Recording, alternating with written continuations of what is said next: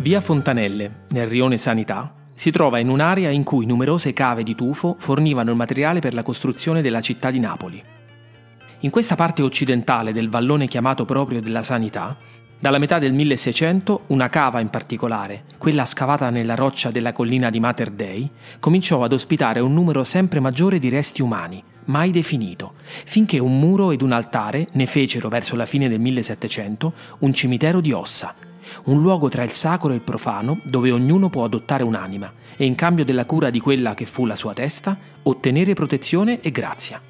E magari anche qualche numero vincente dell'otto.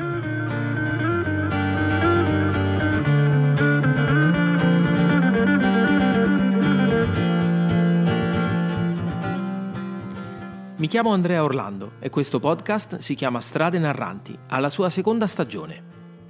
Dopo aver attraversato i San Pietrini di Roma, in queste nuove puntate la città di cui sentiremo le storie è Napoli. Sono storie piccole e grandi, discrete e clamorose, che aspettano solo di essere ascoltate.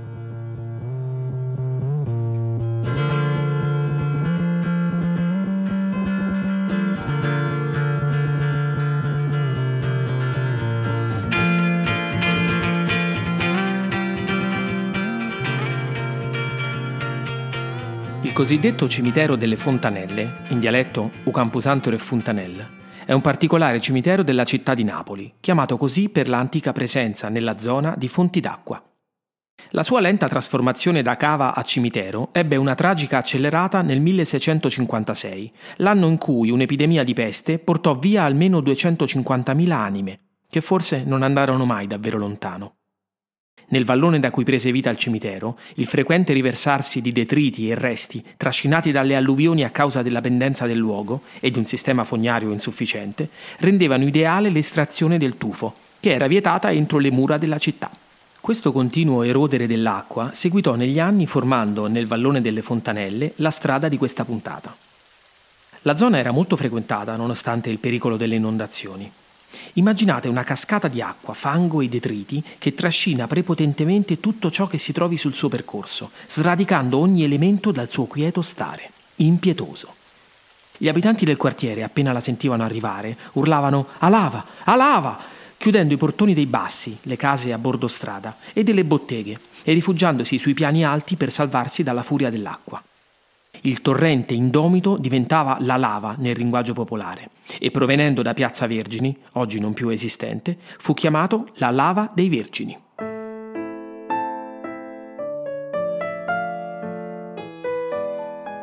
Il vallone della sanità, chiamato così pare per i molti miracoli che si ottenevano sulle tombe dei santi sepolti e per la salubrità del luogo, era frequentato dai salmatari o becchini già dal 1600, perché le cave di tufo venivano usate, oltre che come depositi, anche per accogliere le salme che non entravano più nelle chiese, incluse quelle dei troppi cittadini che chiedevano, avendone le possibilità, di essere sepolti in un posto dignitoso, non immaginando che a breve la loro ultima casa sarebbe stata in realtà un'altra. Dopo la sepoltura, infatti, i salmatari li disseppellivano a notte fonda e li portavano in un sacco dentro una delle tante cave, più che altro dedicate alle inumazioni di chi non poteva permettersi niente di più dignitoso. Quell'area, che nel III-II secolo a.C. era una necropoli greco-romana, appena fuori dalle porte di Napoli, si andava così sempre più velocemente riempiendo di corpi, non solo della povera gente, uniti e avvicinati nella morte similmente a quanto racconta Totò né Alivella. Immaginare il dialogo tra due di essi, magari un nobile e un netturbino, come nella poesia, non è affatto difficile e rende spettralmente idea di come quello spazio fosse carico di presenze disparate e disperate.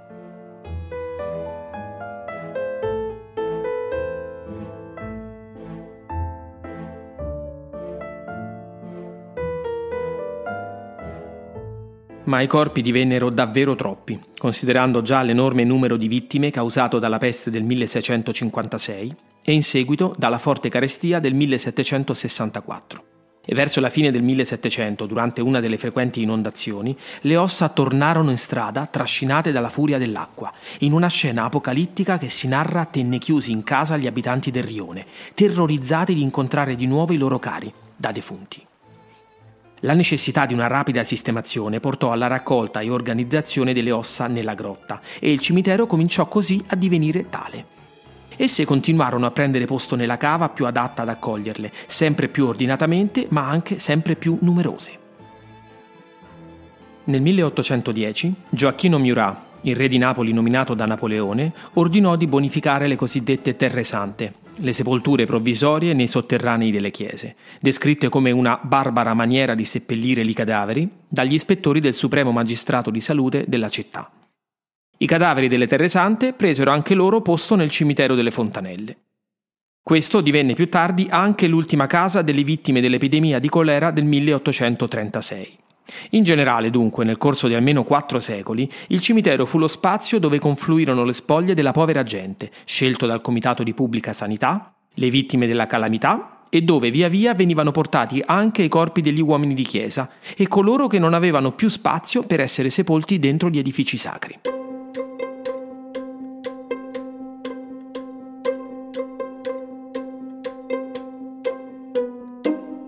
Tre categorie di resti, dunque, quelli provenienti dalle chiese, quelli degli appestati e quelli dei poverelli, sono attualmente raccolti e suddivisi nelle tre navate ai cui lati sono disposti ordinatamente teschi, tibie e femori, in uno spazio che a prima vista è un enorme magazzino di ossa, carico di emozioni.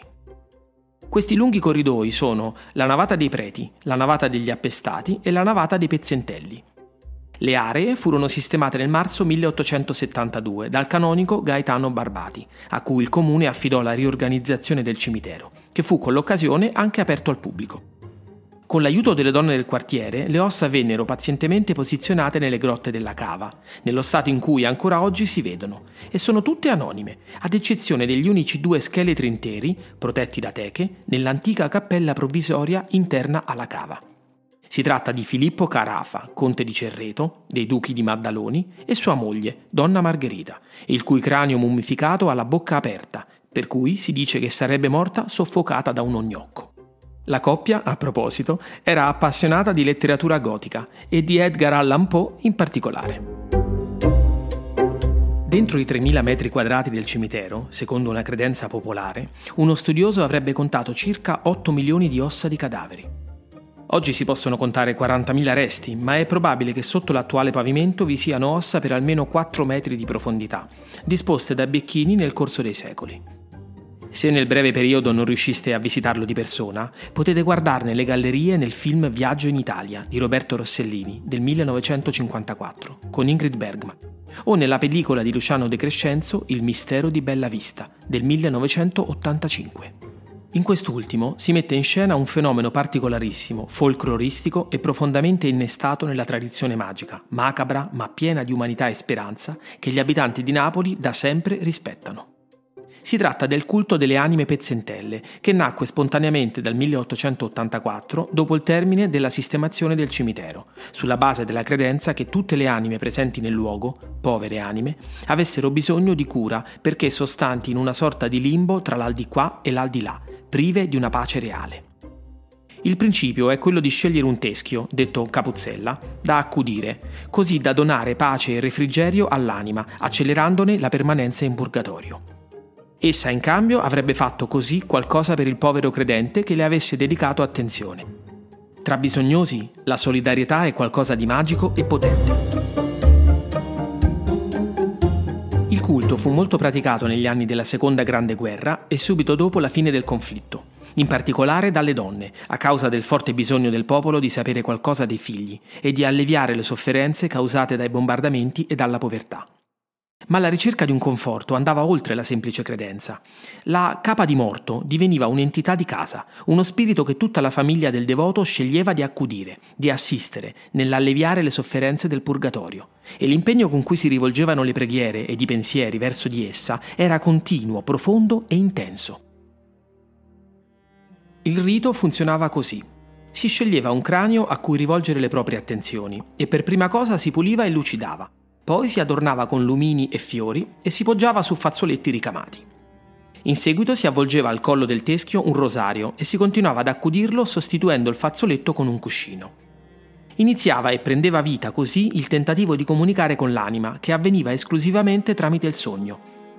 Essa poteva apparire e rivelarsi raccontando anche la propria vita e chiedendo solitamente preghiere e riposo. Le preghiere del devoto la avrebbero alleggerita dalle pene del purgatorio, perché è questa energia positiva e queste attenzioni le uniche cose che la avrebbero potuta salvare dal limbo senza pace. In cambio, sempre tramite la porta del sogno, il pregante chiedeva grazie e numeri dell'otto, perché come le preghiere avevano potere in quella dimensione limbica, l'anima aveva la facoltà di alleviare le sofferenze e di portare fortuna in questa realtà.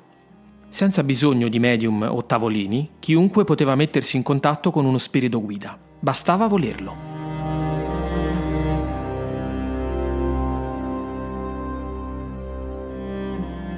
La forza di questa pratica è proprio nella sua semplicità. Se le richieste si realizzavano, il teschio veniva spostato e protetto meglio con una scatola, una teca di vetro o una cassetta, a seconda delle possibilità, come a creare un piccolo altare, detto scarabattola.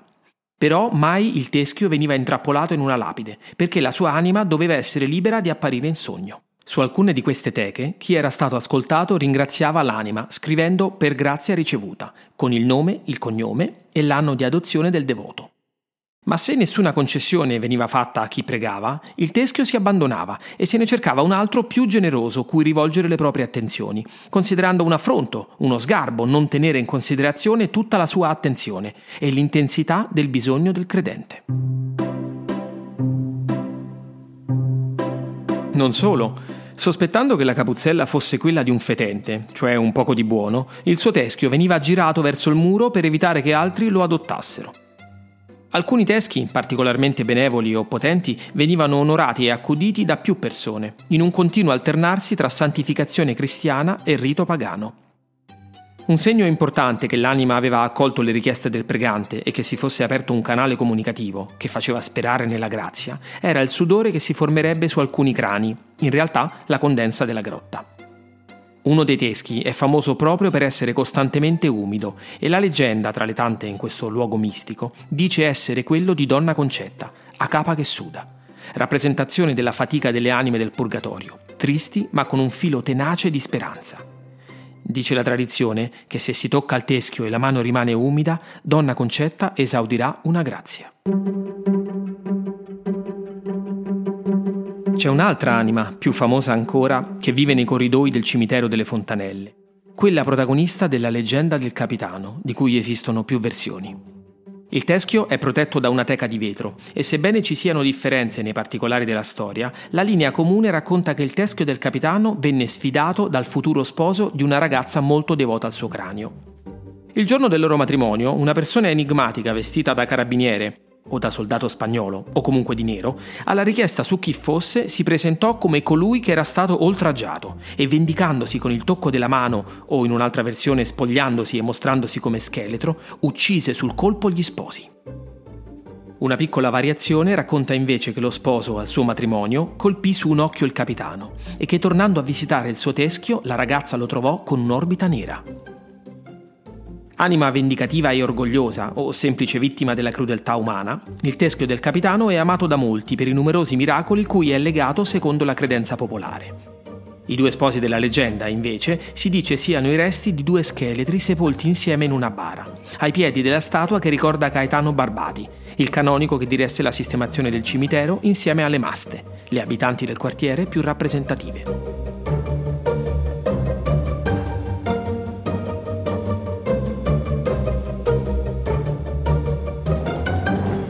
La diffusione del culto delle anime pezzentelle, le maste, popolane molto devote e carismatiche, divennero le guide che aiutavano i fedeli nella ricerca delle anime più bisognose all'interno del cimitero, dove frequenti erano le processioni durante le quali venivano recitate litanie e preghiere solitarie o in gruppo.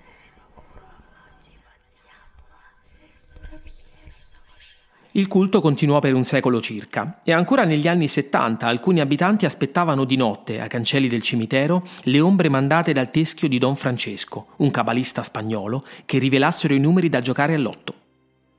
Nel 1969, infine, il culto venne proibito da un decreto del Tribunale ecclesiastico perché ritenuto troppo pagano, rappresentando un feticismo che poteva sfociare nell'immoralità allontanandosi troppo dal canonico culto dei santi. In realtà nel tempo sono sempre più diminuite le persone che adottavano un teschio e ne facevano l'oggetto costante delle loro speranze di una sorte migliore. Si consentì comunque una messa al mese per le anime del purgatorio e una processione all'interno della grotta del cimitero ogni 2 novembre, giorno della commemorazione dei defunti. Il cimitero è stato per anni abbandonato ed aperto solo due giorni all'anno in occasione del Maggio dei Monumenti napoletano. Dal 2010 una organizzazione spontanea degli abitanti del rione ha convinto l'amministrazione comunale a riaprirlo, sebbene al momento in cui stiamo registrando il luogo sia temporaneamente chiuso per interventi strutturali.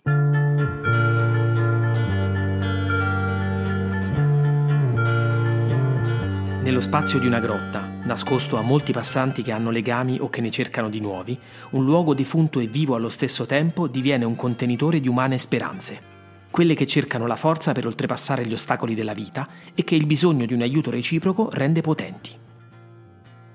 Se vi capitasse di vedere o aveste visto il film Coco della Pixar, potreste guardare una versione messicana di un rituale che, sebbene lontano da ciò che accade nel cimitero delle fontanelle, ne richiama un aspetto fondamentale avendo come protagonisti gli scheletri e basandosi sul collegamento tra anime bisognose. Si tratta della tradizione profondissima del Dia de Muertos, dove i morti vengono ricordati e celebrati con feste e danze, diversamente che nel solitario accudimento dei loro resti, ma dove un di qua e un di là si vengono incontro e il timore di non essere ricordati viene sconfitto dal bisogno di avere un consiglio e una guida. Che sia durante un ballo o in un antico camposanto, ciò che di sovrannaturale accade è che due volti, apparentemente diversi, possono trovare un collegamento magico che permetta ad uno di accudire l'altro. Un poco loco, non credete?